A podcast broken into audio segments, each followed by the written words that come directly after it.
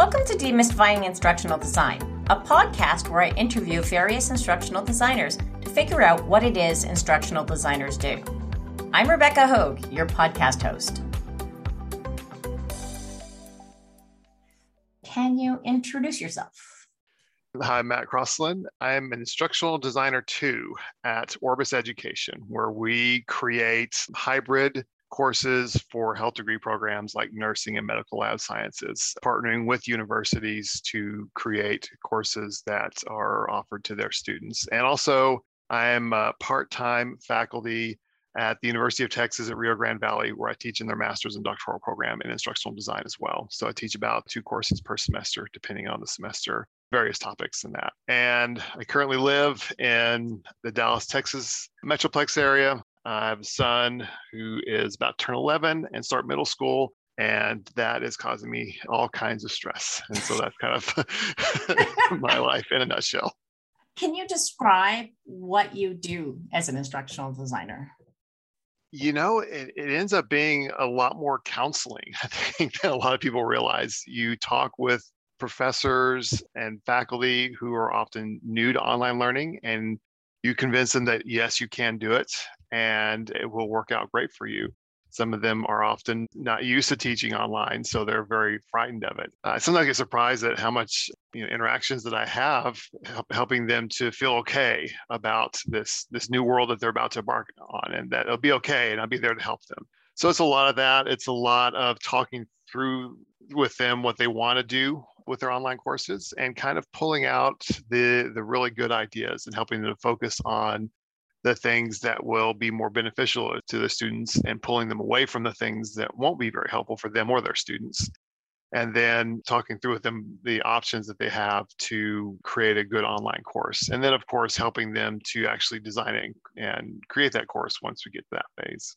And that's kind of what I basically do on the instructional des- design side in a, in a nutshell. And so, how did you get into that? I started off in education. I started off as eighth grade science teacher and learning about that, I learned about educational technology, started exploring the educational technology side of education a bit more, mixing that with my eighth grade courses. And then I discovered through that really a degree, what, what I thought was in educational technology was really more in instructional design. And I enjoyed that factor of it a lot more. And that was uh, when I got my master's degree through the University of Texas at Brownsville, which is now the University of Texas at Rio Grande Valley and that's that's kind of where i discovered this whole world of instructional design pursuing kind of more of the technology side and realizing that it was more important to face to, to focus on the design side than the technology side. What are the typical tasks in your day? For me it's usually get up answer any email that, that i need to for that day I start having Zoom meetings since my job is remote. I start having Zoom meetings with professors, with other instructional designers at my company that are working with me on the program. We'll have team meetings to, to plan for the program. We'll have individual meetings with the subject matter experts or the professors to talk through their course. And then also work on whatever aspect of the course that I'm currently working on. If at the beginning of the course build, uh, course design process, we're working on module outcomes and objectives and those kind of things. Then we start working on the content and the activities that, stu- that the students will be doing. And so, you know, whatever is coming from the instructor, I'll usually look through that and give them a lot of feedback on that, some thoughts and some ideas and some questions for them. And then there's always a lot of paperwork involved in instructional design. Make sure that I have all that done and try to do some readings on uh, research or blog posts with current event type things, what's going on now in the world of education, try to keep up with that you know, as much as I can as well. And then after the day job kind of shuts down and now I've had time to you know get my son from school or talk with him and see how things are going, then during the semester, then I usually have to open up the email from my course and start interacting, answering questions from the students from the courses that I teach that's also a lot of feedback as well. So they're they're asking me a lot of questions. So I'm giving them a lot of feedback on the different projects we're working on because the, the program I teach in is mostly all project based, uh, authentic learning assessment. I, I, haven't given a test in 10 years, I don't think. so it's all just What's project. That? Yeah. that's my typical day. You mentioned that you work with other instructional designers. Who mm-hmm. who else do you work with? Uh, the company I work with, there I'm on one of three instructional design teams, and there's usually about six to eight instructional designers on each team. We have a good 20 to 30 instructional designers at our company. It either be my team will be we use this tool called River. It's basically just a copycat of Slack. But uh, so we'll use River, interact a lot, uh, back and forth, asking questions. Uh, you know, hey, have any ideas for this? Or hey, can someone help me on that? We have a very collaborative environment, and then we have the larger group where there's all three of the instructional design teams. If we have bigger questions about, especially things to deal with accessibility and things like that, copyright, we want to make sure we get those things right. So we'll ask kind of bigger questions of the bigger team. So those are the people that I'm usually interacting with on my team. But there's since I work for a company, there's a department for everything. A lot of instructional designers, especially I was an instructional designer before, as you know, at the University of Texas at Arlington for about 15 years, either instructional design or, on the research side as well. A lot of times, instructional designers are kind of the jacks of all trades. They have to do all the uh, all the parts. If there's a video, they got to make it. You know, if there's a graphic, they got to create it. These kind of things working for a company is kind of different as we have departments for all that. We have a graphics department, we have a video department, we have a virtual reality department, we have there's there's all these cool departments that you can kind of just interact with as well to get them to create the different components of your course. So which is kind of nice because I just, I focus mainly on the the theory and pedagogy side of things. So, so you can you can in essence say, oh hey, this would be really good activity done in virtual scenario, virtual reality scenario, mm-hmm. or whatever, and then pass that off to the VR team to build you something. Yeah. We have created some 3D animations that are pretty cool that I've been able to talk the instructors into. So that's pretty cool. And so, what is your niche? Because you mentioned you have a bunch of instructional designers on your team. Sort of what what what differentiates you? We're all assigned to work with a specific school or a specific college or university, and that's that's kind of who I work with my I'm specifically working with a medical lab sciences degree at a specific school. Most of our company works with nursing or healthcare in, in some way, but it's mostly nursing. But I'm I'm working on medical lab sciences uh, program. That's kind of what differentiates me from other instructional designers. what kind of project do you find excites you? You know, anything that is more open-ended or uh, project-based or authentic something that's not just you know read the book watch the video take the test there's a lot of that and, and that, that can be done well in online courses. But for me if we get something that is not necessarily a singular pathway students can maybe choose different options choose something that they want to customize their personal interests or their personal needs for whatever the degree is something that's maybe has less defined endpoints, something that's sometimes they're called branching scenarios or choose your own adventure kind of things, those kind of, or gamification, I guess some people call that. There's lots of names it goes under, but anything where you really have to think through how to create this scenario or event or something that students then kind of feel their way through and kind of think through things a bit more in depth rather than just memorizing answers. That's kind of an open-ended answer as well. I think about that and I think about how much more difficult that is to think through. Mm-hmm. How much more difficult it is to design, which is part of the fun of it. What are the biggest challenges you face as an instructional designer? Oh, it's, it's always the deadlines. These courses have to go live on a certain date. Usually, the school has to put them in a, a, course calendar and enroll students and all that kind of stuff. So that, that just puts those deadlines on you. And working with faculty that are very busy, have a lot on their plate. And so that's always the challenge to keep them moving forward without like you don't want you, you don't want to be the mean person that's coming in and saying get this done or else it always works better to encourage and and to support rather than to scare so um, that's always the, the tactic that i'm trying to lean towards is is is how do I encourage them to move forward without making them feel like I'm just breathing down their necks and just trying to micromanage them as well. So Mm-hmm. But you, you kind of have to strike a balance there because you don't want them to think that they can just put things off till whenever. There has to be some kind of urgency to get it done, or else you're going to have a bunch of students without a class. so, yeah, the deadline doesn't go away. Yeah. what skills do you find most useful? Really, the ability to think through sometimes kind of a half formed or ill structured idea and then take that to a actual activity that students can do. Faculty and staff will have these often ideas of what they want students to do, but then how to get that to an online activity that students can then complete, especially when we do online labs and things like that. That takes a lot of problem solving skills to think through that but it has to be not just on the design side also does have to be on the technical side as well you have to be able to think through different technology solutions because even though you think about the pedagogy first you still have to have that technology piece that actually works and doesn't like drive students just up the wall trying to figure out how to use it or that even even worse in our world there's these proctoring solutions and Turnitin and things like that that offer very easy solutions for giving tests, but then there's all these problems that they've caused with students, not just the stress, but the bias and the discrimination in those tools. So you have to think through the technology as well uh, in a way that creates this online lesson without driving the, the students, like I said, up the wall to where they, they can't figure it out. So the ability to quickly figure out technology things on your own, or at least be able to Google it and figure out how the things work as well. So you'll be able to see it from the student perspective. Very helpful skills. And so, what do you wish you knew or learned sooner? All of it? No, it was it was kind of a long process of trial and error for me to get you know get to instructional design.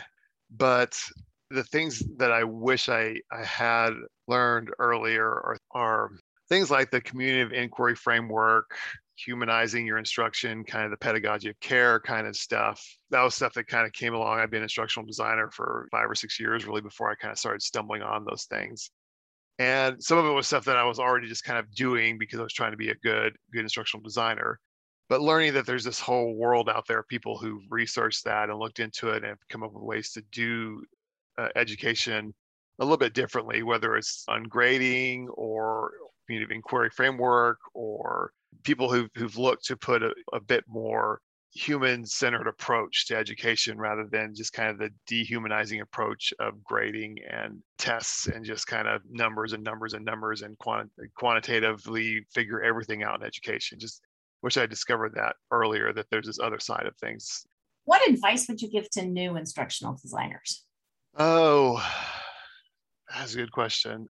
I would say that probably one of the more important things you can do is forming your your professional network of, of people that you can go to for help, for answers, for feedback. Hopefully, you'll have some of that where you're working, but forming that bigger community, tapping into that bigger community of people can be very, very helpful, especially with uncertain times. You have when you need to reach out for something you really need help with, maybe you lost a job or maybe things are a bit shaky at your current position and need some help and advice, you can reach out to people in that network and you're not just this random person that popped up out of nowhere. You know, there's someone that people know and people will be willing to to help and you know that's how I got my current job, which is reaching out on Twitter and saying, you know, hey, my university's about to shut down my whole research lab and I need a job. And, the, and that tweet somehow, you know, got tweeted around and it got in front of my current company and they reached out and said, hey, we've got a position for you. And if you want to apply for it, and I applied for it and they liked me and they hired me. So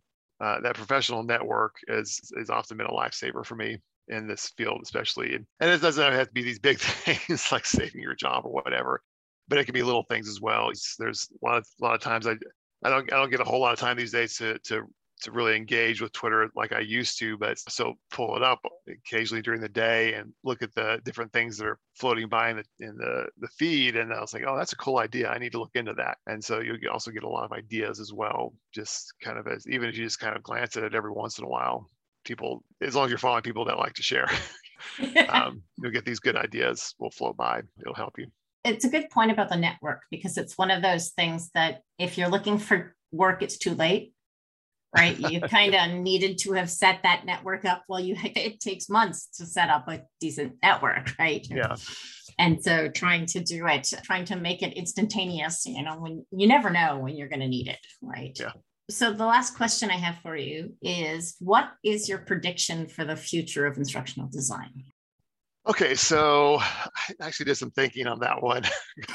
and, you know, I came up with uh, a few things, I mean, to for people to think about on that issue, but it, it, may not be along the lines of what people were initially thinking of. But I'll go ahead and share what uh, kind of came to mind when I when when when people when people ask that question.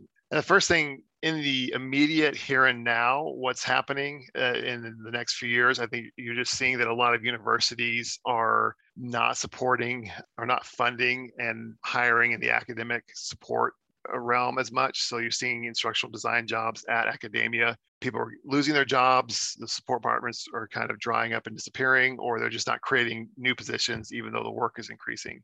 But on the flip side, what you're seeing is that the companies like I work for are coming in and hiring all these people that aren't getting jobs or who are losing their jobs.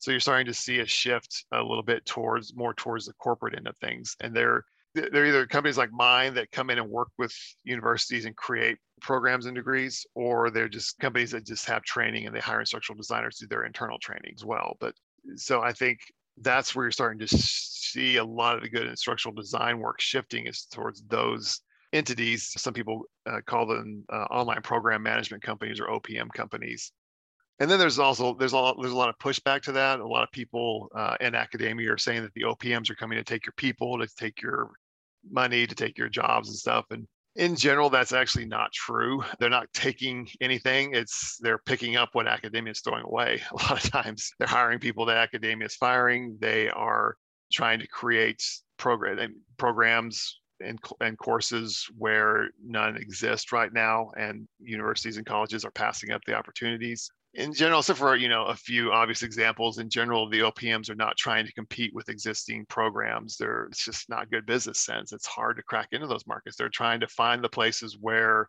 there's a need for students and for training, and then create programs there.